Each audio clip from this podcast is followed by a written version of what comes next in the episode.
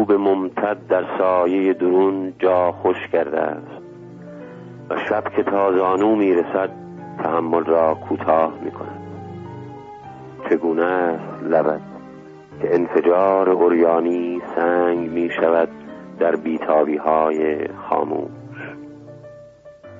هوای قطبی انگار فرش ایرانی را نخنما کرده است. نشانی نیست. نگاه می کنم. اگر که تنها اون واژه می گذشت به طرفة العینی طی می شد راه. کودک باز می گشت تا بازی گوشی و در چهار راه دست می انداخت دور گردنت. لبت کجاست؟ خواب چشم براه.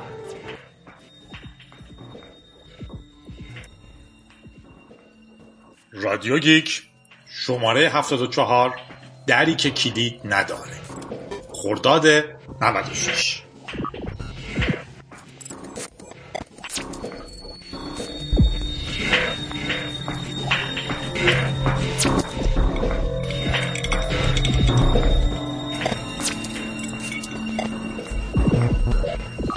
خب سلام، جادی هستم از وبلاگ جادی دات نت. رادیو گیک واقعی شماره هفتاد و چهار رو تقدیمتون میکنم. اسپانسرهای ما مثل همیشه آی وی ویده که ساوند کلاودمون رو داده، کاونگاره که وب سرویس تحت وب میده برای فرستادن گرفتن اس ام اس با ای پی آی خوب، و سرویس هایی مثل این که بتونین کدتون رو کانفرم کنین. شرکت راهنماست یا در واقع گروه راهنما یا تیم راهنما یا یه چنین چیزی. یک شنبه منو دعوت کردن اختتامیه مسابقات برنامه‌نویسیشون، یه همچین چیزی. به هر حال اگه ایده خوبی دارین بهتون کمک میکنن اجراشون کنین. و در نهایت ترکیب پانوشته. وقتی میگم ترکیب منظورم اینه که کانال تلگرام، سایت، خبرگزاری فکر کنم هنوز نمیشه بهشون گفت، هرچند که خودشون میرن خبرهای واقعی درست میکنن و تکنولوژی رو از دید خودشون تفسیر میکنن، نقد بازی، اپلیکیشن و این تیپ چیزها دارن. با اسپانسرامون شماره هفتاد و چهار رو شروع میکنیم بعد از مدت‌های نسبتاً طولانی که رادیو گیک واقعی نداشتیم. این شما و این بخش اخبار.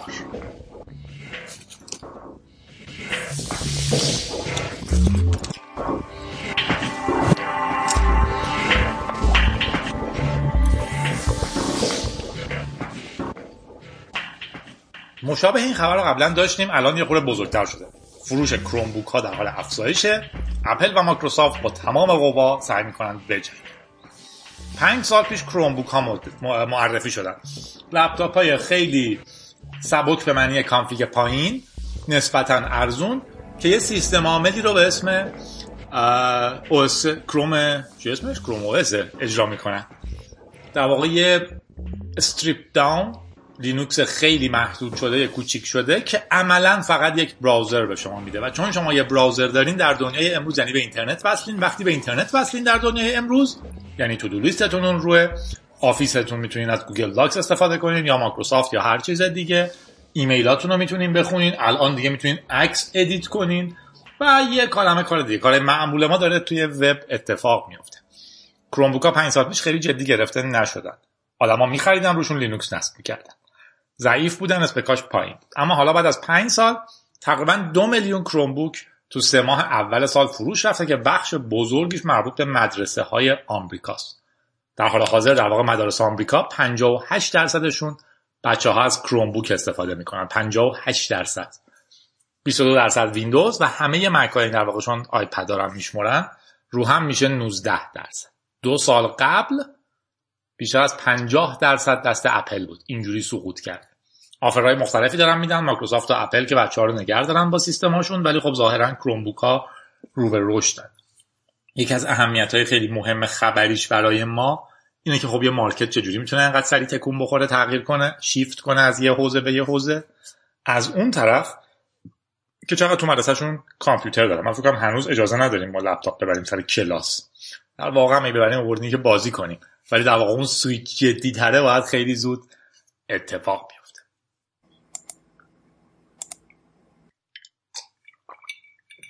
خبر بعدیمون که خبر نیست، ولی نتیجه تحقیقه که میپرسه سوال قدیمی. میپرسه آیا سواد برنامه نویسی با سن رابطه داره؟ تو ایران ما یه توهم بگم، اشتباه بگم، نه من بهش چی بگم، فکر میکنیم برنامه نویسی کار خیلی جوون هاست و پیرا که نمیتونن برنامه نویسی کنن. دایی من برنامه نویس بود، الان یک آدم جا افتاده مسنیه برای خودش.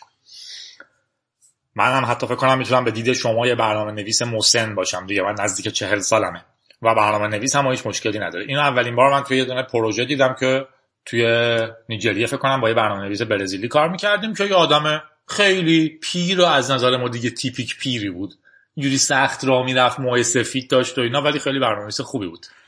ما چون توی نسل خودمون در واقع شروع کردیم، یعنی شاید برنامه‌نویسی تو ایران به شکل خیلی گسترده‌اش مثلا بیست بیست و پنج سال پیش شروع شد، خب اون موقع همه جوون بودن، ما فکر می‌کردیم تمام دور و بریامون جوونن، کسی نمیاد از سر پیری اینو یاد بگیره، در نتیجه خیلی به نظرمون جوونه. این مقاله همین سوال مهم رو دوباره میپرسه، چون تو دنیا هم جای سواله، سعی می‌کنه به سوال کلاسیک جواب بده. آیا سن و توان برنامه نویسی یا توان یاد گرفتن چیزهای جدید با هم رابطه دارن؟ وقتی میگیم رابطه دارن یعنی اینکه در واقع روشون رو حساب میکنیم، آیا با معنا هست یا نه. مثلا اگر این همیشه میره بالا اونم همیشه میره بالا، میشه یه جوری حساب کرد که در واقع چقدر رابطهشون محکمه. یه بخش خاصی از آماره که خب اگه مهندسی خوندین معمولا توش نیستش، آمار استنباطی، ما همش آمار توصیفی میخونیم، ولی خب در واقع رو رو که خوندیم آر بهش میگیم. میگن ده هزار, تم... ده هزار ساعت هر چیزی رو تمرین کنین توش یکی از بهترین ها میشین. ده هزار ساعت اگه روی چیزی کار کنین یکی از بهترین هاش میشین. تو برنامه‌نویسی هم اینجوریه. اما بعد از اون چی میشه؟ بازم پیشرفت میکنیم. دوتا محقق دیتاهای از استک اورفلو جمع کردن و نگاه کردن. تو استک اورفلو شما میتونین نظر بدین، به بقیه کمک کنین، کامنت بذارین، نمره مثبت بگیرین، بدین، بج بگیرین و اینجور چیزها. اومدن سن، حوزه ها و امتیازهایی که آدم‌ها تو اون حوزه گرفته بودن رو بررسی کردن. یکی از سوال‌های تحقیق این بوده که آیا سواد کماکان گسترش پیدا می‌کنه بعد از ده هزار ساعت یا نه. در واقع دنبال اینن که بتونن تصمیم بگیرن در مورد پیشرفت شغلی با آدم‌ها کامنت بدن. مثلا بگن تو اگر بیست ساله داری برنامه می‌نویسی، آیا می‌تونی بری تو حوزه جدیدی هم وارد بشی، یاد بگیری، توش حرفه‌ای بشی یا نه؟ چون اونو بلدی دیگه همونجا باید بمونی. نتیجه‌ها خیلی جذاب بودن و به نفع من پیرمرد. گفتن که اعتبار و امتیاز یه برنامه نویس با سنش ارتباط مستقیم داره. هر چقدر سنتون بالاتره اعتبار بیشتری هم توی استک اورفلو شروع می‌کنین جذب کردن. نه اینکه یه آدم جوونی نیست که امتیازش زیاد باشه. اینا با هم رابطه آماری نشون میدن. میتونن هم دیگه رو پیش‌بینی کنن. و ظاهراً با بالا رفتن سن اعتبار و مهارت افزایش پیدا کرده. تا دهه پنجاه اومدن، یعنی تا شصت سالگی این کار رو ادامه دادن و نتیجه رو مثبت گرفتن. همچنین نتیجه دیگه همین تحقیق میگه که برنامه‌نویس‌ها تو دهه سی زندگیشون تو تعداد کمتری از مسائل مهارت دارن تا در رده‌های بعدی، ولی در نهایت رابطه معنادار قوی بین سن و امتیاز توی حوزه خاص رو نشون ندادن. یعنی در واقع برنامه‌نویسی که مسن‌تر میشه نباید هیچ نگرانی داشته باشه که نکنه من مهارتم کم بشه. نباید هم هیچ نگرانی توی یاد گرفتن چیزهای جدید داشته باشه. اتفاقاً اگه شما یه برنامه‌نویس با سن بالاتر ببینین، احتمالاً گسترده‌تر از شما چیز بلده که خب قابل حدس هم هست تو مرحله اول. همچنین اگه آدم جوون ببینین، نباید هیچ نگرانی داشته باشین که این چیز بلد نیست. در واقع مستقل از سال‌های تجربهش میتونه توی یه حوزه خیلی خوب باشه. به هر حال مطلب خیلی بامزه‌ای بود، چون به سوال قدیمی ما جواب میداد. استفاده سی آی ای از بورد گیم ها برای آموزش مأمورانش. بورد گیم ها اونان که بورد گیم های دنیای واقعی هستند دیگه، چند نفر دوره یه میز میشستیم، هنوزم میشینیم با خوشحالی، یعنی مثلا که میشستیم ولی بچه ها نیست. یه صفحه جلومون بود و چند تا مهره و تاس میریختیم یا کارت میکشیدیم یا رندومی پیش میومد یا تو نوبتمون یه کاری میکردیم. خیلی خیلی در پیتاش مثل مونوپولیه که خب در واقع یه مدل استراتژیه که تاس میریزین شاید شانستون باشه. بورد گیم های بهتر شروع میکنن در واقع پیچیده‌تر میشن. منم خیلی آشنا نبودم، اخیراً به خاطر دوست دخترم با هم بیشتر بازی میکنم و خیلی ازش خوشحالم. مثلا تیکت تو راید، بازیه که شما استراتژی های جدی تری دارید. تو لول های بعدی میاد حالا سراغ چیزهای دیگه مثل دی ام دی بازی کردن و اینا که کماکان خب بازی های بزرگ سالانه است. یه اشتباه ما هم همیشه اینه که فکر میکنیم بازی ها مال بچه‌ها. تو یه دونه کنفرانس تو یه اتاق، اون کنفرانس گیم بوده، سی آی ای هم شرکت کرده، سی آی ای آمریکا. و در واقع سازمان مرکزی اطلاعات میشه، بازیهاش رو نمایش داده. کلابر یه سینیور سی آی ایه، یه تاسه ده, ده, ده وچی دستش بوده. تاسای استاندارد ما همشه شیش وچی هم دیگه، یک تا شیش روشونه. تاسای گیم های مختلف میتونن تعداد وچهای بیشتری داشته باشن تا بیست و غیره. یه تاسه ده وچی داشته، میریزه، صد تا قطعه داره که نشون دهنده جواهرات و پول و اینان و حدود صد تا کارت هم جلوش بوده. اونا با تیمشون دارن سعی میکنن الچاپو که سلطان مواد مخدره رو دستگیر کنن از طریق جمع کردن اطلاعات. اون طرف یه گروه دیگه دارن بازی میکنن. این بازی‌ها در واقع یه جور تمرین داخلی سازمان اطلاعات آمریکاست. از دو هزار و هشت شروعش کردن که توش تو به حال سی آی ای نگفتن دقیقاً، ولی کلابر میگه مدیر مدیر من خواست که ما یه سری متریال آموزشی جدید درست کنیم. رسید به من و ما کلی کار کردیم که چجوری میتونیم با آدمامون آموزش بدیم که درست فکر کنن، اطلاعاتو درست جمع کنن، درست بذارن کنار هم. و دیدیم بورد گیم خیلی چیز خوبیه. در نهایت سری بازی درست کردن که به کارمنداشون با اون آموزش میدن که چجوری با هم فکر کنن، با هم نقشه بکشن و اینجور چیزها. و خب تو بعضی کنفرانس هم بخشیش رو نشون میدن.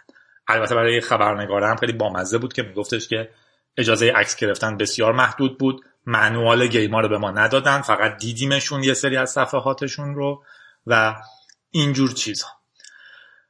یه بازی دیگه هم نشون داد به اسم بازی کالکشن که قراره توش آدم‌ها تو تیم‌های مختلف سه تا مشکل اصلی جهان رو حل کنن. چیزی نزدیک به بازی پندمیک، یه چیزی مثل چوب بهش بگیم، نه بهش چی بگیم، مثلا یه بیماری اومده، تیم دانشمندا، تیم پزشکای تو صحنه، تیم مثلا شیمیدانا با هم سعی می‌کنن که با این بیماری بجنگن از طریق جمع کردن کارت، جمع کردن اطلاعات، مصرف کردن منابع و اینجور چیزا. خیلی فضای گیکی هم هست کلا بازی‌های بورد گیم. اگه مثلا دیده باشین توی شلدون کوپر مشهور به بیگ بنگ تئوری خیلی وقتا دارن بازی میکنن، چه دی ان دی چه. توی این بازیشون هم مثلا توی مال سی آی ای در واقع سه تا نقش درست میکنن، یکی تحلیلگر سیاسیه، یه تیم تحلیلگر نظامیه، یه تیم تحلیلگر اقتصادیه. دیتا جمع میکنن و سعی میکنن با تروریسم در جهان مقابله کنن. پیشنهاد میکنم بیاین شونوتا رو ببینین، یعنی مطالب توی وبلاگ در مورد این پادکست، و حتما روی لینکش کلیک کنین. عکسای خیلی باحالی داره. اگر هم خواستین نبینین، حق دارین نبینین. سرچ کنین دنبال The سی آی ای uses board games to train officers and I got to play them که بتونین برسین به این مقاله. یه خبر کوچولو هم بخونم. سویلنت پنجاه میلیون دلار سرمایه سری بی دریافت کرد. جذابیتش برای من سویلنت و جدی شدنش بود. سویلنت یه ایده فوق‌العاده است. من غذا خوردن رو دوست دارم. به نظرم غذا چیز خوبیه، باحاله، ولی آه... پس شعار سویلنت رو بگم. شعارش میگه که ما هر روز بدن رو پر از غذا میکنیم و این کار سخته. خیلی اصلا فکر میکنن غذا خوردن کار سخته، یا هر روز باید فکر کنم که حالا چی بخورم، یا اگه دارم تو خونم کار میکنم باید به این فکر کنم که برم چه غذایی درست کنم که مواد کافی داشته باشه، خرید چی کار کنم و اینا. سویلنتی هم همین مشکل رو داشتن. چیکار کردن؟ یه ماده غذایی درست کردن که شما میتونید بنوشینش و تمام مواد غذایی مورد نیاز بدنتون با اون تامین بشه. نمیدونم بعد گوشنگی رو چیکار کنیم، یا گوشنگی رو هم برطرف میکنن چون به حال یک کلمه چیز میز داره. یا ماده نسبتاً بی‌مزه‌ایه که شما میتونید با مزه‌دارش هم سفارش بدین، یا اصلا میتونید سابسکرایب کنین برای یک سال هر هفته یا هر ماه براتون بفرستن. هم میشه پودر باشه تو آب قاطی کنین، هم میتونین خود مثل ظرف شیره و میخورینش و انتظار میره که تمام مواد غذایی مورد نیاز بدنتون رو تامین کنه. یا حالا اگه یکی خیلی اکستریم نباشه یه حجم دیگه ایش رو میخوره و مثلا میگه این هشتاد درصد مواد مورد نیاز بدنتون رو تامین میکنه و به عنوان فان یا چیزای دیگه هم اگه دوست داشتین بخورید. ایده خیلی بامزه‌ایه. در کل هفتاد و چهار میلیون دلار پول جمع کردن. در واقع غذای آزادی بخشه، خودشون اینجوری میگن. یه جور فود دوه، مثل وب دو، فود دوه. فودای کلاسیکو میذاره کنار. باحالیش هم اینه که کاملا اوپن سورس، مثل یه نرم افزار. نه قبلا نمونهشو حرف نزدیم چون منش طرفدارشم. مثل نرم افزار میمونه. ورژن ورژن داره، ورژن های ماینور دارن. مثلا میگم ما اینشو با این عوض کردیم چون فلان کشور نسبت به این حساسیت وجود داره. اینشو کشف کردیم، هی به جای اون بریزیم تو این ترکیب اینجوری میشه. درنچه که برین سایت سویلنت میتونین خودتون هم بگردین، فرمولشو پیدا کنین، بر اساس ورژنی که میخواین همون ورژن رو تو خونه موادش رو بخرین و برای خودتون درست کنین، از غذا راحت بشین. ولی به نظرم غذا بد نیست، ولی نه همیشه. میریم خبر بعدی.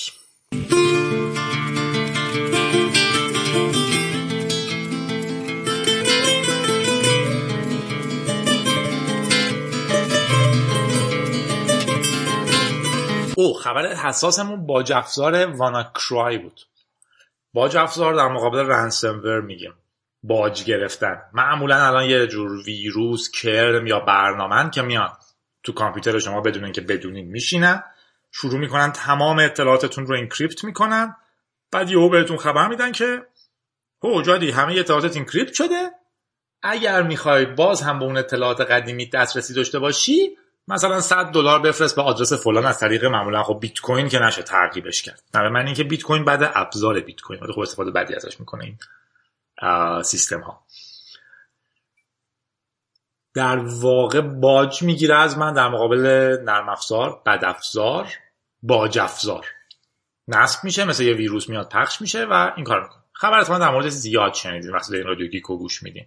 واناکرای بود، به خاطر یه افت امنیتی توی ویندوز اتفاق افتاد، خیلی زیاد یهو پخش شد، قیمت بیت کوین رو به بی‌نهایت رسون. تقریبا بیت کوین هر جای قیمتش وایساد ما گفتیم دیگه محال از این بیشتر بشه، دیگه هزارو که رد کرد میذاریم تو سرمون، که اون موقع که پانصد بود ما میگفتیم محال بیشتر بشه و دقایق قبل دو هزار یا حتی دو هزار و هفتصد دلار رسید هر بیت کوین. اگر شما دو هزار و ده هزار دلار بیت کوین خریده بودین الان سی و پنج میلیون دلار پول داشتیم. ولی خب نمیدونستین که این مثلا مهملیه که بگیم اگر من میدونستم اینجوری میشد. خب هر چی رو میدونستین اینجوری میشد.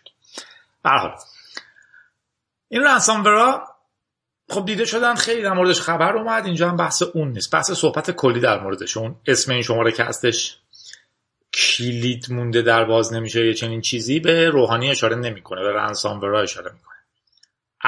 ابزارهایی که سیستم‌های شما رو آلوده میکنن، یه پولی از شما میگیرن که سیستماتون دوباره برگردن به وضعیت قبلیشون. ما فعلا اینکریپشن رو داریم ولی اینترنت چیزها رو بذارین کنارش. من میام خونم شب خستم، دستور میدم که در باز بشه، یهو یه مسیج ظاهر میشه رو گوشیم که در شما دچار رنسامور شده و الان باز نمیشه. اگه بخواید میتونین برین کلیدساز بیارین در رو عوض کنین که میشه مثلا هشتاد دلار الان این موقع شب، تو اروپا حتی بیشتر هم میتونه بشه، یا اینکه هشت دلار بدین من کلا خودم رو از سیستم خونه شما حذف کنم و درتون باز بشه. من اون لحظه هشت دلار میدین که بتونین برین تو.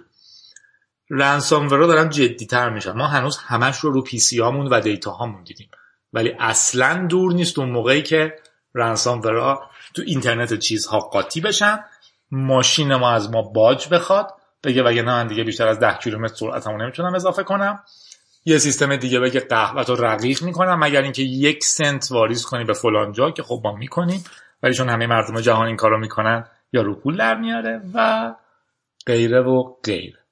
به نظرم باید خیلی حواسمون بهش باشه. حواسمون باشه من و شما تو رادیو گیک اخبارش رو دنبال میکنیم، دیدمون رو نسبت بهش گسترش میدیم، ولی در دنیایی که میخوایم خودمون رو محافظت کنیم تقریبا تنها روشمون اینه که سیستم هامون رو بسیار آپدیت نگه داریم، به روز نگه داریم، آپدیت کنیم، از سیستم های آوتدیت استفاده نکنیم. در واقع بخش بزرگی از این اتفاقات مال اینه که ویندوز ها آپدیت نشده بودن یا اصولا مایکروسافت براشون موقع آپدیت نداده بود هنوز و به راحتی آلوده شدن و تو همه جهان پخش شد. یام آپدیت با apt-get آپدیت apt-get upgrade. مواظب سیستماتون باشید. چقدر خبر داریم، میرسیم همینا رو بخونیم. یه خبر دیگه دارم که یه مقاله است ردش میکنم. تاثیر حتی یک ماشین خودران روی ترافیک بسیار مثبته. یه تست دایره‌ای هستش برای اینکه ببینن چقدر میتونه در واقع مشکل ایجاد کنه. ماشینا تو دایره حرکت میکنن، توی دایره خیلی بزرگ پشت هم چسبیده به هم، یکی میزنه رو ترمز، میبینن چند تا ماشین طول میکشه تا دوباره ماشینا بتونن سرعتشون رو درست کنن. در واقع انگار یه جاده خیلی بزرگ با یک کلمه ماشینا دارن کنترل میکنن. یک کلمه تست نشون داده که وقتی شما ماشین خودران دارین به جای اون راننده های گوشت و خون و پوستی که عقلشون نمیرسه دقیقاً باید چیکار کنن موقع رانندگی، یا ماشین خودران معمولی هم حتی تو چنین شرایطی بسیار سریعتر سیستم رو به حالت استیبلش برمیگردونه. یعنی حتی اگر بین همه ماشینا فقط یکیش خودران باشه میتونه تو ترافیک تاثیر بسیار مثبتی بذاره. یکی از امیدهای ما اینه که این مشکل ترافیک یه خورده بهتر بشه. تا اینجا اومدم یه چیزی که جدید یاد گرفتم بگم. رفتم یه سفر با دوچرخه، جاتون خالی، خیلی خیلی خوب و هیجان انگیز بود. انقدری که فکر می‌کردم که واقعا دوچرخه بخرم. بعد فکر می‌کردم تو تهران چقدر میشه واقعا دوچرخه سواری کرد. در واقع هیچ احترامی ما تو تهران برای عابر پیاده و دوچرخه قائل نیستیم. ایده اصلی اینه که شهر که مال ماشیناست، اون مسخره بازی مثلا چهارراه‌ولی عصر، میدون ولی عصر، عملا انگار تمام تلاش شده که آدما از شهر حذف بشن، ماشینا راحت بچرخن، که خب در واقع میتونه بعد از اتفاقات هشتاد و هشت و غیره هم باشه، یعنی کلا هم به سمت این خب میره که اصولا آدم‌ها نتونن در شهر جمع بشن. ولی احترام چندانی هم ندارم دیگه، یعنی ایده اینه که کسی که پیاده است که اصلا حساب نمیشه، به راحتی پیاده رو میکنن، موتور حق داره بیاد تو پیاده رو، پلیس هیچ اولویتی برای این هنوز قائل نشده، ولی سعی میکنه جای زلی ماشینا رو یهو نگیره. یه مشکل خیلی جدی تهران که من نمیدونستم که در کشورهای دیگه چه جوری، اخیراً فهمیدم، اینه که ما نمیتونیم دو چرخه ببریم تو مترو. یعنی من نمیتونم دو چرخم رو بیارم یه تیکه مسیر رو برم، بعد با دو چرخم برم تو مترو. تو خیلی از شهرها درست حسابی دنیا شما اجازه دارین تو ساعت‌های خاصی که مترو خیلی شلوغ نیست، در واقع ساعت‌های راش آورش نیست که تو تهران هم داریم، یعنی به راحتی مثلا متروی ترجیح اگه شما بعد از ساعت هفت سوار بشین کاملا به سمت خلوتی میره، هر چقدرم بره بالاتر.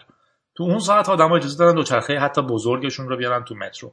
تو ساعت‌های دیگه حق دارن دوچرخه‌شون رو تو ساعت تو ساعت‌های شلوغ هم حق دارن دوچرخه‌شون رو تو دو تا از واگن‌ها ببرن، همونجوری که ما زن‌ها رو جدا کردیم که می‌دونن تو واگن مخصوصشون، اونم دوچرخه سواراشون رو میگن برن اونجا که مزاحم بقیه نشن. یا حتی اتوبوس‌های بین شهری جای حمل دوچرخه دارن و شما می‌تونید دوچرخه‌تون رو ببندین به اتوبوس، خودتون سوار شین و اینجور چیزها. امیدواریم که احترام بیشتری بذارن اگه واقعا دوستان ترافیک حل بشه. خب ببینم چقدر خبر دارم دیگه. نه دو تا خبر دیگه ده. اولیش راحت‌تر شدن ورود سربازهای سایبری به دپارتمان دفاع آمریکاست. خلاصه میگمش فقط ایده اصلیش بسیار جالبه. دی او دی Department of Defense، دپارتمان دفاعی آمریکا، شبیه احتمالاً وزارت دفاعی ما میشه مثلا. آه...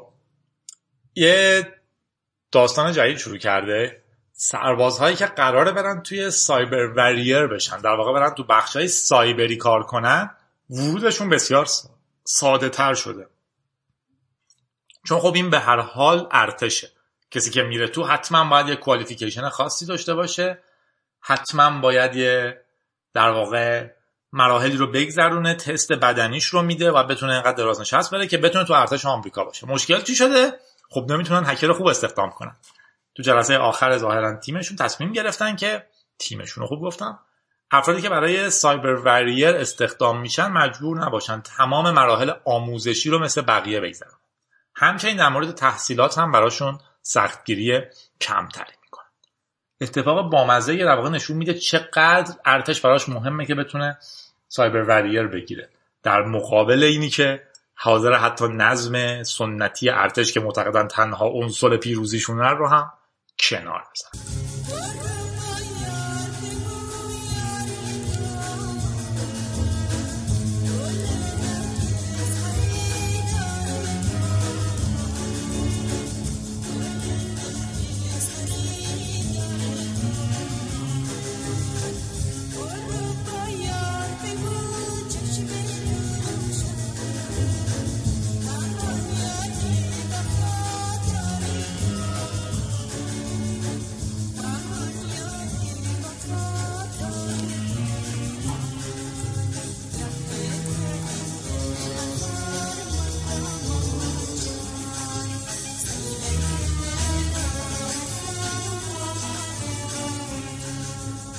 این خبر این هفتهمون اینه که سوئد پیگرد آسانج به اتهام تجاوز رو متوقف کرد. البته تیتر رو بد گفتم، در واقع حکم جلبی که صادر شده بود رو پس گرفته. سوئد دیگه دنبال دستگیر کردن آسانج نیست. آسانج همونی بود که ویکیلیکس رو راه انداخت، بعد یه سری اسناد خیلی مهم دیپلماتیک آمریکا رو روش منتشر کرد و بعد یه کالمه از رسوایی‌های سیاستمداران جهان رو این سایت منتشر میشه. به دلایل واهی سعی کردن دستگیرش کنن، فرار کرد از اونجا، این در واقع اشتباه فنی پیش اومد تو کاراش که از آمریکا فرار کرد، اومد به کشور دیگه، در نهایت رسید به انگلیس و الان تو سفارت اکوادور تو لندن پناه گرفته. اتفاقی که افتاد این شد که به شکل عجیبی سوئد یه پرونده رو باز کرد که از خیلی قدیم بود. دو تا خانم شکایت کرده بودن که آسانج یه چیز عجیب سوئدی به ما کرده که خیلی بحث پیچیده‌ای ظاهرا تو حقوق نه تو انگلیسی زبان‌ها هم سخت در موردش حرف میزنن. در نهایت همچین چیزیه که در رابطه جنسی آسانج کاری کرده که اونا نمیخواستن، در نتیجه حکم جلب گرفتند. کاربرد این حکم جلب این بود که خب پلیس انگلیس میتونست آسانج رو سریعا دستگیر کنه و اگر میرفت سوئد بعد تو سوئد پروندهش به جریان میافتاد، بعد احتمالاً در نهایت اگر هیچ مشکلی هم پیش نمیومد تحویل آمریکاش میدادن که پرونده آمریکاش به جریان بیفته. الان این حکم جلب پس گرفته شده. اکوادور درخواست داده یک کانال امن بدن به آسانج که بتونه کشور رو ترک کنه، مورد موافقت قرار نگرفته چون که آسانج یه سری اتهام‌های بی‌مزه دیگه هم الان داره: مقاومت در برابر دستگیری، عدم حضور در تاریخ مقرر در دادگاه. آسانج بحث پیچیده‌ای شده، بعضیا میگن خب به روسیه نزدیکه، بعضیا میگن اینجوریه اونجوریه، ولی در نهایت به نظرم بودن ویکیلیکس بسیار بسیار بسیار برای سیاست جهان، برای آدم‌ها خوب بود. نفستون رو حبس کنین، من یه چیپس میخورم، شما بپرین توی اعماق.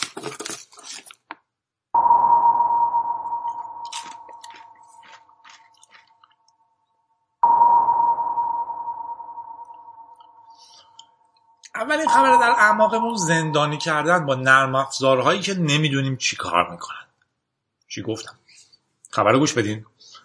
قاضی ارشد آمریکایی داشت توی دانشگاه حرف میزد، پرسش پاسخ میکرد. خود این میتونه واسه چقدر آموزنده باشه که قاضیشون چیزی داره که میتونه بیاد تو دانشگاه با آدمای فنی مطرح کنه، سوال جواب خوبی بشه. یکی ازش سوال عجیب پرسید. گفت آیا روزی رو پیش بینی میکنین که توش یه نرم افزار توی دادگاه مشغول فکت چک کردن اطلاعات داده شده باشه یا حتی تو روند تصمیم گیری مشارکت کنه؟ سوال نسبتا عجیبیه. جوابش بسیار عجیب تر بود. قاضی جواب داد که اون روز رسیده و تأثیر زیادی هم در روند قضایی داشته. احتمالاً اشاره میکنه به کیس الیک ال لومیس که با نرم افزار بسته و انحصاری شرکت تجاری محکوم به شش سال زندان شد. داستان اینجوری بود که این آقای لوئیس محکوم شده بود به خاطر اتهامش، ولی بحث این بود که آیا باید این آدم رو به زندان بفرستیم یا این که بگیم که تو میتونی بیرون زندان محکومیتت رو سپری کنی با این پابندایی که بهش میدن و اینا که تحت نظر پلیس باشه، به جای اینکه بره زندان تحت نظر پلیس تو خونه خود زندگی طبیعی تری بکنه، چون بعضی وقت میره زندان این سری عواقبی هم داره. اینجوری نیست که آدم بعدا رو جدا کنم بندازم اون تو خوب بیام بیرون، یه سری عواقبی هم داره. یا هر هر کاری حبس آدم بکنم مشکلش بیشتره. اگه بتونه با جامعه بلند بشه، با جامعه بر بخوره، ترکیب بهتری میده. ولی خب سوال سخت اینه که آیا این آدم بهتر بره زندان یا بهتره که تو خونه‌اش تحت نظر پلیس بمونه. تحت نظر پلیس یعنی که از این پابنده داشته باشه بیرون نیاد، یا اینکه مثلا هفته یک بار خودش رو به کلانتری معرفی کنه و اینجور کارها. اتفاقی که افتاد خیلی عجیب بود. یه نرم افزار به اسم کامپاس که کلوز سورس هم هست و از یه شرکت خریدن، دیتاهای مربوط به این آدم، رفتارهاش، نظر سن... میگن سر... اه... تستای روانشناسی و ایناشو گرفت، با چند تا چهار تا نمودار به قاضی پیشنهاد داد که این آدم ممکنه دوباره مرتکب جرم بشه، پس بهتره بندازیمش زندان. به از این نظر شکایت کردن در واقع، یعنی لوئیس شکایت لومیس شکایت کرد وکیلش از این موضوع که ما نمیتونیم یه آدمی رو بر اساس پیشنهاد یه نرم افزار که ما نمیدونیم سورسش چیه و دادگاه از یه شرکتی خریده بفرستیم زندان یا نفرستیم زندان. تو این مورد بحث شد، چندین مورد تو دادگاه در این مورد بحث شد و در نهایت رأی دادگاه عالی این بود که اون آدم به زندان میره چون که اون جرم رو انجام داده، حکم رو گرفته و گزارش کامپاس فقط یه پیشنهاد به قاضیه. در مقابل استدلال میکردن که اگر گزارش کامپاس مثبت بود این آدم به زندون نمیرفت و وقتی ما حتی الگوریتمی که اون گزارش رو تولید کرده رو در اختیار نداریم، وقتی نمیدونیم اون برنامه چه جوری داره کار میکنه، خیلی عجیبه که ازش نظر نهایی رو بخوایم که آدم‌ها باید برن زندان یا نه. اونا میگفتن اوکی این نظر نهایی که نیستش که این یه پیشنهاده، ولی قاضی همیشه به این پیشنهاد عمل کرده. مثلا یکی از پرونده‌های مهم پرونده هزار و نهصد و هفتاد و هفت بود که در نهایت دادگاه عالی پرونده توی هزار و سیصد و هفتاد و هفت بود که در نهایت دادگاه عالی گفت ما نمیتونیم هیچ کسی رو تو آمریکا به اعدام محکوم کنیم. آمریکا هنوز یکی از معدود کشورهای جهانه که آدم‌ها رو توش اعدام میکنن. تقریبا اکثر کشورها و دیگه اکثر قریب به اتفاق کشورهای درستابی جهان اعدامو حذف کردن از قوانینشون. آمریکا هم در واقع خیلی از ایالت‌هاش حذف شده. خیلی از ایالت‌ها آدم‌ها به اعدام محکوم میشن ولی واقعا اعدام نمیشن. در واقع مادام العمر میمونن توی صف اعدام. تو اون پرونده دادگاه عالی آمریکا گفت که ما نمیتونیم یک شهروند رو به اعدام محکوم کنیم در حالی که بخش‌هایی از پروندهش رو محرمانه نگه داشتیم. اگر قرار کسی رو اعدام کنیم باید همه ببینن که به چه دلیلی با کدوم دلایل طرف به اعدام محکوم شد. انتظار داشتن تو درس‌های کامپاس هم این بشه. حداقل اینکه باید در برنامه اوپن سورس باشه. من ببینم یارو چه الگوریتمی نوشته که از اون چهار تا تست یا نتیجه و اینجور چیزا میگه. به خصوص که آمار نشون میدن که وقتی طرف سیاه‌پوسته نرم افزار کامپاس خیلی بیشتر پیشنهاد میده که بفرستیمش زندان و میگن این خودش مشکوکه. اگر همه چیز شفاف نباشه نباید کسی رو مجازات کنیم. ولی خب ظاهرا تو این مورد پذیرفتیم که کامپیوترها بدون اینکه ما بگن دارن چی کار میکنن بگن که ما باید بریم زندان یا نه. این خبر شدیدا مربوط به خبر بعدی.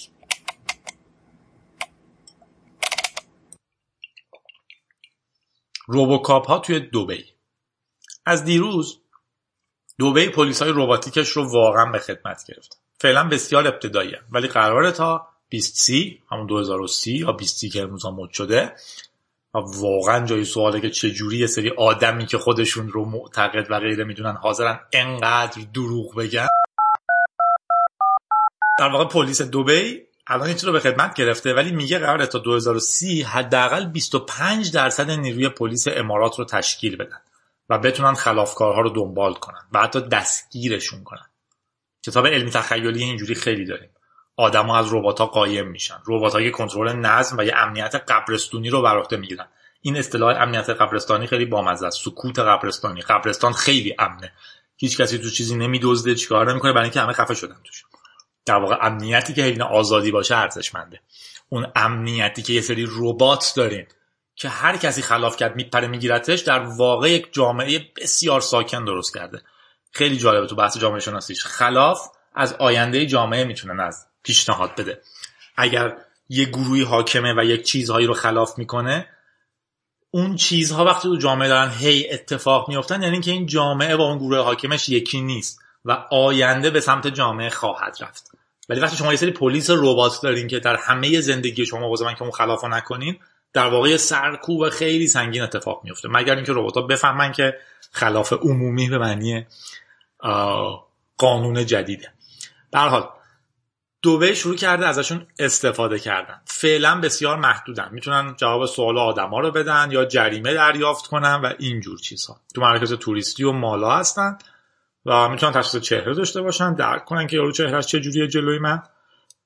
و بیشتر فضای تبلیغاتی توریستی هم ممکنه خیلی هم جدی نشن ولی در نهایت اشکالی که داره اینه که خیلی برای ما عادی میکنن دیدن پلیس ربات رو و فردا پلیس ربات میتونه خیلی خیلی خیلی خشن‌تر باشه. ایرادی که ما داریم دائما از امارات میگیریم که از ایرانی ها چرا چشم نگاری میکنه. تصور کنید که تو فرودگاه که پیاده شدین یه ربات میاد دستتون رو میگیره چون ایرانی هستین میبرتتون یه جای دیگه تو صف نگرتون میداره بعد تو چشتون نگاه میکنه. حداقل این اینتراکشن با آدم یه خورده برای ما حداقل فعلا طبیعی تره. مثالای دیگه هم البته میزنن توی این که پیچیدگیاشو باید دقت کرد و الکی شیرجه نزد توش. مثلا دو هزار و شانزده یکی از این ربات تخم مرغیا که جلوی مالا وای میسته و سعی میکنه با آدما کمک کنه زد یه بچه‌ای رو در واقع دستش رو حتی نخراشید. قرمز شده بود ولی خیلی ایده بود که من بچه‌م داشت میرفت ربات رفت سمتش زدش. این پیچیدگی‌ها خیلی جدیه. حالا اگه همین ربات اسلحه داشت چی میشه؟ دیدی ای جان ای جان چه شده ای جان دیدی ای دل ای دل چه شده ای دل دیدی ای جان ای جان چه شده ای جان. ها آره بحث پیچیده داریم واقعا در این حوزه و معلوم نیست به کجا میرسیم. بحث آینده رو دارم میگم. این کوچولو رو هم بگم که آلفاگو که برنامه گوی گوگل بود که چندین بار تو این رادیو ازش حرف زدیم. گو در واقع بازی خیلی پیچیده‌تری از شطرنجه، حداقل واسه کامپیوترها پیچیده‌تره و انتظار میرفت که خیلی دیرتر بتونه انسان‌ها رو شکست بده ولی یه مسابقه‌ای شروع شده که تو بازی اولش آلفاگو تونست قهرمان چین رو شکست بده که خب دیگه خفنشون بود، قول گنده‌شون بود. نکته بامزه‌ش هم این بود که ظاهراً واسه یه مشکلی که معلوم نیست چیه حین بازی پخش آنلاینش قطع شد. احتمالاً دوست نداشتن قهرمان ملیشون به گوگل آمریکای جنایتکار ببازه. حتی خب در واقع اون که باخته دوست نداشتن جهان بدونه. و از گوگل هم که گفتم اینم بگم که گوگل یه قرارداد خیلی عجیبی بسته که خریدای آفلاین آدم‌ها رو ترک کنه. دیتا بروکرها هستن که تو دنیا دیتا میفروشن، شرکت‌های خیلی بزرگ پولداری هستن، دیتای شما رو جمع میکنن میفروشن به افراد مختلفی که لازمشون دارن. گوگل یه قرارداد بسته که از بانک‌ها خریدهای آفلاین آدم‌ها رو میگیره، نمیدونه شما چی خریدین ولی خب میدونه که چند دلار کجا خرج کردین. عجیبه. یه ریبوت بکنم بریم سراغ این. به نظرم یه توی فضای خاصی رفتیم، متأسفانه با کابوس ادامه.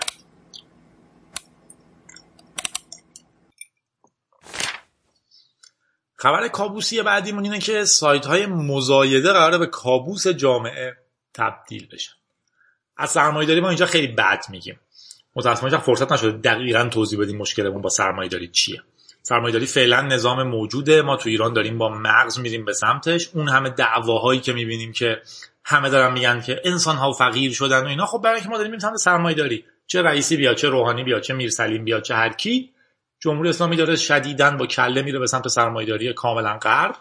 در نتیجه آدم‌ها باید توش فقیر و فقیرتر بشن. نمیشه شما شتر سواری دلا دلا بکنین که اشاره به سمت سرمایه‌داری ببرین و آدم‌ها فقیر نشن. این همه ماشین لوکس و اینا که میبینیم دقیقاً معنیش همینه. باید چند هزار نفر ماشین داغونتری سوار شن که یکی بتونه یه دونه ماشین لوکس‌تر سوار شه. در واقع داریم اون سمتی میریم. طبیعتو خراب میکنه سرمایه‌داری، مشکل جدی ما باش اینه. خلاقیتو از بین میبره، اجازه نمیده که آدمو رشد کنن و این جور چیزا. حالا بگذاریم. توش پول مقدس میشه و غیره و غیره و غیره. یه سایت عجیبی شروع کرده و خب میگم سرمایه‌داری منطقه بیمار خودش رو تحکیم میکنه. یعنی یه اصطلاحی هست تحت عنوان عدم عقلانیت عقلانیت. من یه شکلی از عقلانیت دارم که به نظر خیلی منطقی میاد ولی اون پشت داره یه اتفاق بدتری میفته. من فست فود درست میکنم که غذا بدم ولی توش صف درست میشه تو فست فود. بانک درست میکنم که بتونه وام بده به انسان‌ها، عملاً داره آدما رو استثمار میکنه. تو ایران که دیگه خیلی حادتر. یکی یه سایت درست کرده به اسم رنت بری، فقط تو شهرهای خاص داره تستش میکنه و الان قراره به هزار تا شهر آمریکا توسعهش بده و آدمای بیشتری رو شاکی کنه. چرا شاکی؟ فرض کنین تو موضوعی مثل اوبر که ما تو ایران اسنپ و تپسی و اینا رو داریم، عرضه و تقاضا برعکس باشه. تو اسنپ چجوریه؟ یه سری مسافر هستن که پیشنهاد میدن میخوام برم فلان جا، یه تاکسی میاد میبردشون. فرض کنین برعکس باشه، یه تاکسی بگه من دارم از اینجا میرم اونجا، کی چقدر پول میده؟ و هزار نفر آدم باشن که بخوان از اینجا برن اونجا، خب هی بیشتر پول میدن. بازار مسکن این شکلیه. رنت بری همین کارا میکنه، خونه ها رو لیست میکنه. من یه خونه دارم توی مثلا فرضاً ونک، میگم که من میخوام اینو اجاره بدم، کی چقدر اجاره میده؟ الان چه جوریه؟ من میگم که من ده هزار تومان میخوام، آدما میان میگن که باشه اگه ده هزار تومان داری واسه من میصرفه، ده هزار تومان میدی مال من. حالا فرض کنیم من بتونم بلند داد بکشم که ده هزار یک، ده هزار دو، یکی میاد میگه من یازده هزار میدم چون من خونه میخوام لازم دارم، یازده هزار تومانم میتونم بدم. در واقع خونه ارزش برعکسه، وقتی میره تو مزایده به ضرر اجاره دهنده ها، اجاره کننده ها فکر کنم بهتره، کسی که اجاره رو پرداخت میکنن منظورم بود، تموم میشه. قیمت ها اتوماتیک دائما میره بالا. اگه من یه خونه ای الان قرارداد دارم توش نشستم، معمولا مرسومه که سال بعد با همون قیمت میشینم. تو دنیا، تو ایران خب مثلا با درصد تورمی اضافه میشه، ولی فرض کنین دوباره سال بعد بین همه کسایی که دنبال خونه میگردن مزایده برگزار کنن که بیشترین خونه پولو کی میده. خیلی وحشتناکه. هیچ روشی هم ندارین که تحریمش کنین، اپشو پاک کنین، شما استفاده نکنین، چون شما در واقع بدون خونه میمونین. در واقع احتمالاً همه چیز میره بالا. فعلا باید برای اینکه عضو بشین بیست و پنج دلار برای خونتون بدین، ولی در آینده میخواد بیست و پنج درصد قیمت اولیه پیشنهادی منهای قیمت آخر رو بگیره. منفیش هم حساب کنین خودتون. یعنی اگر من خونم رو گفتم یک میلیون میارزه، در نهایت تو اون مزایده یکی یه میلیون و صد گذاشت، صد هزار تومن بیشتر بوده، پس بیست و پنج درصدش رو یعنی بیست و پنج هزار تومن ماهانه از صابخونه میگیره. در واقع یعنی داره از مستاجر میگیره دیگه. خیلی ترکیب عجیبیه، نمیدونم درک کردین چقدر میتونه اتفاق ترسناک باشه تو منابع محدود. وقتی یه چیزی کمه وقتی یه چیزی کمه انتظار میره که دائما قیمتش بره بالا تا به سقف ماکسیموم قابل پرداخت برای آدم‌ها برسه. اصطلاحاتی هست مثل دست نامرئی بازار که همیشه بازار رو تنظیم میکنه تو اقتصاد لیبرال. عملا اینجاها جواب نخواهد داد، شهرها گرونتر میشن. سازندش میگه بعضی شهرها هم ارزونتر میشن، ولی یادتون باشه ما تو جامعه هستیم که یه شرکت یک شبه تصمیم گرفت قیمت یک داروی ایدز رو چهل برابر بیشتر کنه. هیچ کسی هم نمیتونه چیزی بگه، نه بیمارا، نه دولت، نه هیچ کس، چون داروی خودش. منطقه بیمار سرمایه داری، منم درک میکنم، یارو زحمت کشیده روی این تحقیق کرده، اگه نتونه این کارو بکنه اون نمیشه. ولی از این طرف یارو یه چیزی دستش که زندگی آدما رو کنترل میکنه و قیمتش رو چهل برابر میکنه. یارو یه سیستمی درست میکنه که قیمت مسکن رو به ماکسیمم ممکن برسونه. به زودی به ما هم میرسه.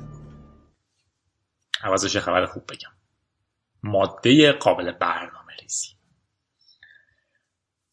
ها، در واقع باید دنبالش کنیم، هنوز به جای عجیبی نرسیده، ولی ممکنه بخش مهمی از آیندهمون باشه. یادتونه یه زمانی از پرینترهای سه بعدی حرف میزدیم، الان تو ایران هم میتونیم پستی یه چیزی طرح بفرستیم براتون سه بعده.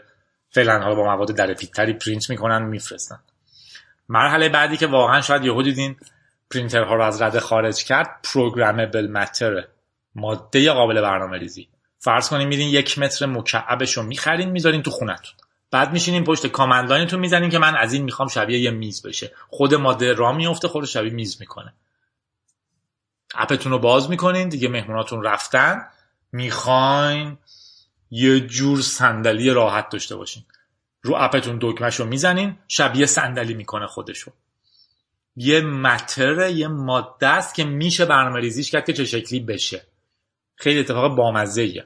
سه تا ایده هم الان دارن براش. یکیش درست کردن میدانهای الکترومغناطیسیه و مواد فرومگنتیکه که بهش شکل میده. دومیشه چیزی که بهش میگن کلیترونیک، بین الکترونیک و کلی به معنی گله، چی بهش میگیم، خاک رس مثلا، که در واقع من یه یه جور خاک دارم که همه اجزاش نانو تکنولوژی، یه سری موتورهای بسیار ریزن که میتونن به هم وصل بشن، به هم شکل بدن. در نتیجه من بهش میگم چه شکلی شو. اون اجزای ریزی که مثل شن میمونن یه جوری شکل میگیرن که اون شکلی بشن که من میخوام. و در نهایت هم که خب پلاستیکای هوشمندن که مثل بدن، مثل عضله بدن میتونن کش بیان، منقبض بشن، بزرگ بشن، کوچیک بشن. در نتیجه برنامه‌ریزی میشه بهشون دستور داد اینجوری بشن. دقت کنید، به خودش دستور میدیم که چه شکلی بشن، نه اینکه دستگاهی باهاش اون رو بسازه. خوبه که دنبالشون کنیم و حواسمون به پروگرامبل مترها باشه. و در آخرین خبر بخش در اعماقمون هم این رو داریم که فیسبوک از بازفید، وکس و بقیه ویدیو میخره. خود خبر خیلی در اعماقی نیست، ولی یه چیز مهم توشه. فیسبوک طبق یه قرارداد از یه سری تولید کننده ویدیو میخره. یعنی اینجوری که اگه ویدیو اول به فیسبوک داده بشن، اونجا منتشر بشن، برای ویدیوهای بلند که مثلا میشه نیم ساعت و اینا دویست و پنجاه هزار دلار میده، برای ویدیوهای کوتاه‌تر که حتی صاحب مالکی معنویش هم خود فیسبوک نخواهد بود، فقط اونجا منتشر میشه، بین ده بکنم تا بیست و پنج سی گفته بود. کلیت خبر تا اونجا که خرید فروش ویدیو برای ما مهم نیست، ولی چیزی که شدیداً در اعماقش کرده اینه که یک بار دیگه خبر رو بخونیم. فیسبوک داره ویدیو میخره. یعنی اگه من یه سریال تولید کنم فیسبوک میخردش. در واقع یعنی فیسبوک داره از یه سری سایت محتوا میخره. به عبارت دیگه یعنی فیسبوک داره تبدیل به تهیه کننده میشه. خبرهای قبلی هم داشتیم، سرویس های استریم محتوا خودشون دارن سریال میسازن. سریال های بسیار بسیار جذابی الان داره پخش میشه که من خیلی سریالی نیستم، فعلا دارم گیم آف ترونز میبینم از قدیم، ولی سریال های خیلی خیلی جذابی داره ساخته میشه با هنرپیشه‌های حتی مهم که سیستمایی که قبلا شغلشون فقط استریم کردن دیتای بقیه بود اینو درست میکنن. تو ایران هم خیلی آپارات مثلا پیشتازه، آپارات اسپانسر میشه یا پول میده یا میخره یا هر چیزی، از آدمهای مختلف میخواد که یه سری فلان درست کنن، سری برنامه درست کنن. در واقع داره رقابت خیلی جدی و واقعی میکنه با یه صدا و سیمای شدیداً ناکارا که یا با یه پول یا مفت عجیبی خروجی درستابی تحویل نمیده. یا مفت که میگم یعنی سهم برمیداره از مالیات و نفت و غیره من و شما به زور، اون مهملات رو تحویل میده، در حالی که سه تا آدم دور هم جمع میشن برنامه بسیار جذابتری درست میکنه از چیزی که اون داره درست میکنه. اینی که این استریمرها تبدیل میشن به تهیه کننده اتفاق بسیار بزرگی خواهد بود. سرمایه گذار تولید فرهنگ میشن، اتفاقی که قبلا خب چند تا کمپانی خیلی بزرگ بود فقط توشون. و با این خبر هیجان انگیز که از تخصص من خارج بود میریم به تبریک ها و تقبیح ها که خیلی هم طولانی.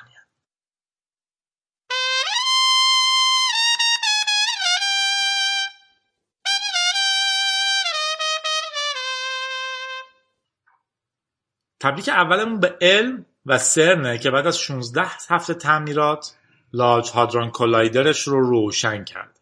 تبریک دوممون تولد چهل و دو سالگی اس کیو ال، هنوز با قدرت تو صحنه است و دومین زبون پرکاربرد بوده تو نظرسنجی‌ها.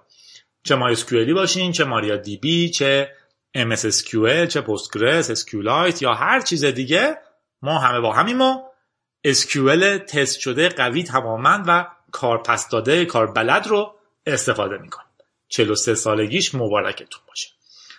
تبریک هم داریم به هر کی که دقیقاً میفهمه بلاک چین چیه، چون به زودی یکی از مهمترین مفاهیم دنیا میشه. شدیداً دنبالش کنید. من نمی‌دونم با چه خبری رو بگم، انقدر خبرای بلاک چین زیاد شد که ایدم اینه که یه رادیو گیک جدا برای بلاک چین درست کنم. واقعاً باید یه پروژه مستقلی که درست کنه، فقط چیزی که من قول دادم درست کنم جدا رو جمع کنه.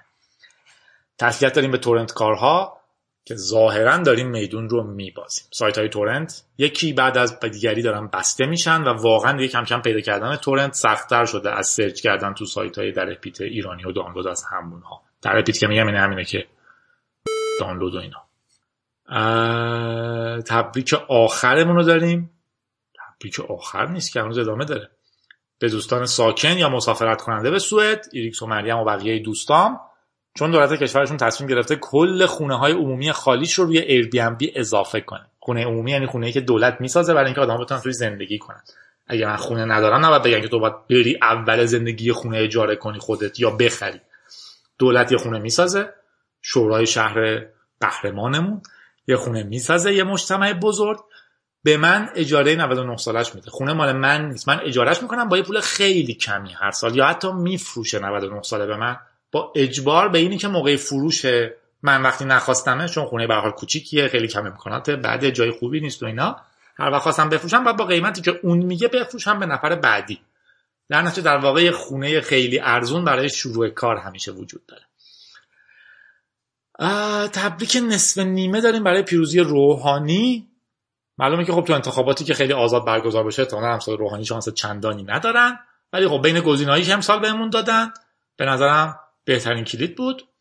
و یادی هم همراه با شرمندگی داریم برای آرش زاد که زمانی از بزرگان، فعالان و پیشبرندگان وب فارسی بود، حالا دیگه باید بگیم سال هاست غیب شده، کسی نه پاسخگوه نه پیگیره.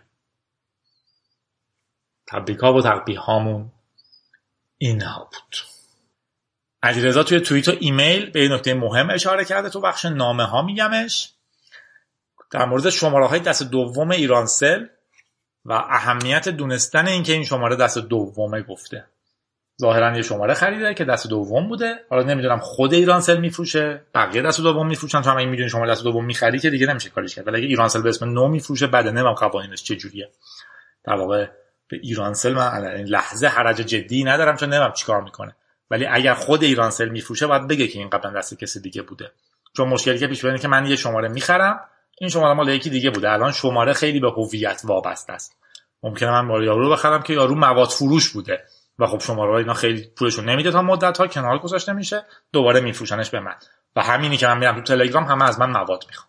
برعکسش هم هست دیگه، اگه من شماره‌مو از دست میدم به هر دلیلی، نفر بعدی هویت های دیجیتال من رو داره.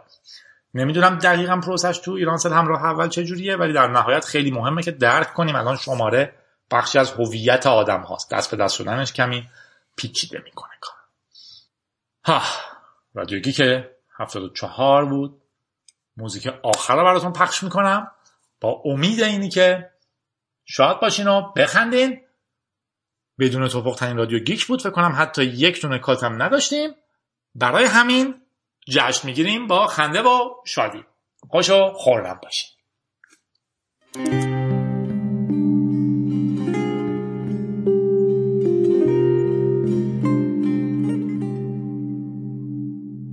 آهای خبردار، مستی آشیار،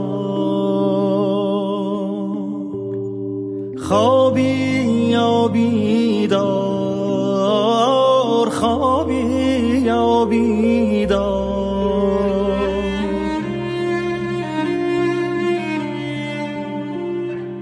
تو شب سیاه، تو شب تاریک، از چپ و از راست، از دور و نزدیک، یه نفر داره جار میزنه جار. آهای غمی که مثل یه بختک رو سینه من شده ای آوار. از گلوی من دستاتو بردار، دستاتو بردار از گلوی من، از گلوی من دستاتو بردار.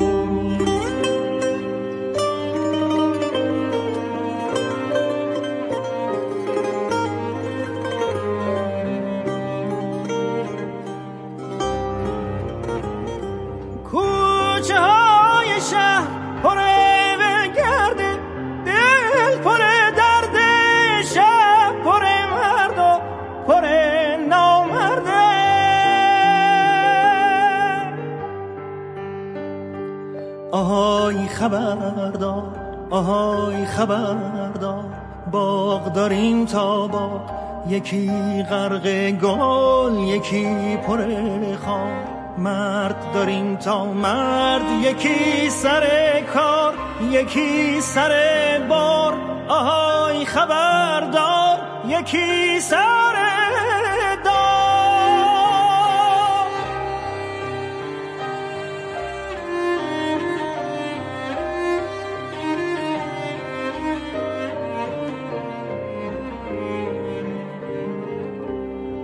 توی کوچه های نسیم رفته پی ولگردی، توی باغچه ها پاییز اومده پی نامردی، توی آسمون ماه دق میده، ماه دق میده درد بی دردی. پاییز اومده، پاییز اومده پی نسیم رفته پی ولگردی.